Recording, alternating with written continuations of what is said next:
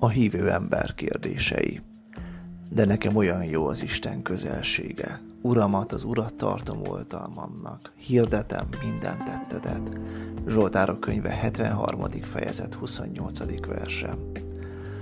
Olyan világban élünk, ahol a látható, tapasztalható valóság határozza meg a célokat, a gondolkodást, a tetteket. Az alapján minősítik valakinek értékesi az életét, hogy milyen földi karriert futott be, mekkora a vagyona, és mennyien követik az online felületeken. A látszólag könnyű, kényelmes jólét utáni vágy mindenkiben kialakul, és erőteljes hatást gyakorol az emberek gondolkodására.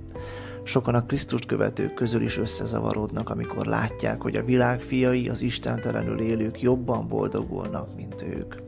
Elbizonytalanodhatnak azok is, akik mindenüket odaszánták az Isten oltárára, és mégis próbák között szenvednek. Kialakulhat a kísértés a hívő emberben arra, hogy besegítsen az Úrnak az áldásban, vagy háttérbe szorítsa Isten ügyét, és a jólét megteremtésére koncentráljon. Hogyan találjuk meg a békességet, amikor elér bennünket a kételkedés vihara?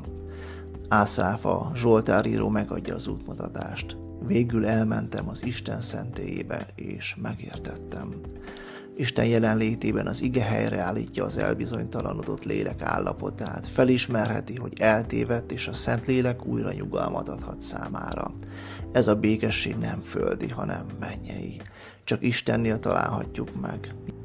Járjuk be ma mi is ászáffal együtt a megnyugvás útját, ha letértünk a békesség ösvényéről. Gyógyulás lesz a lelkünknek.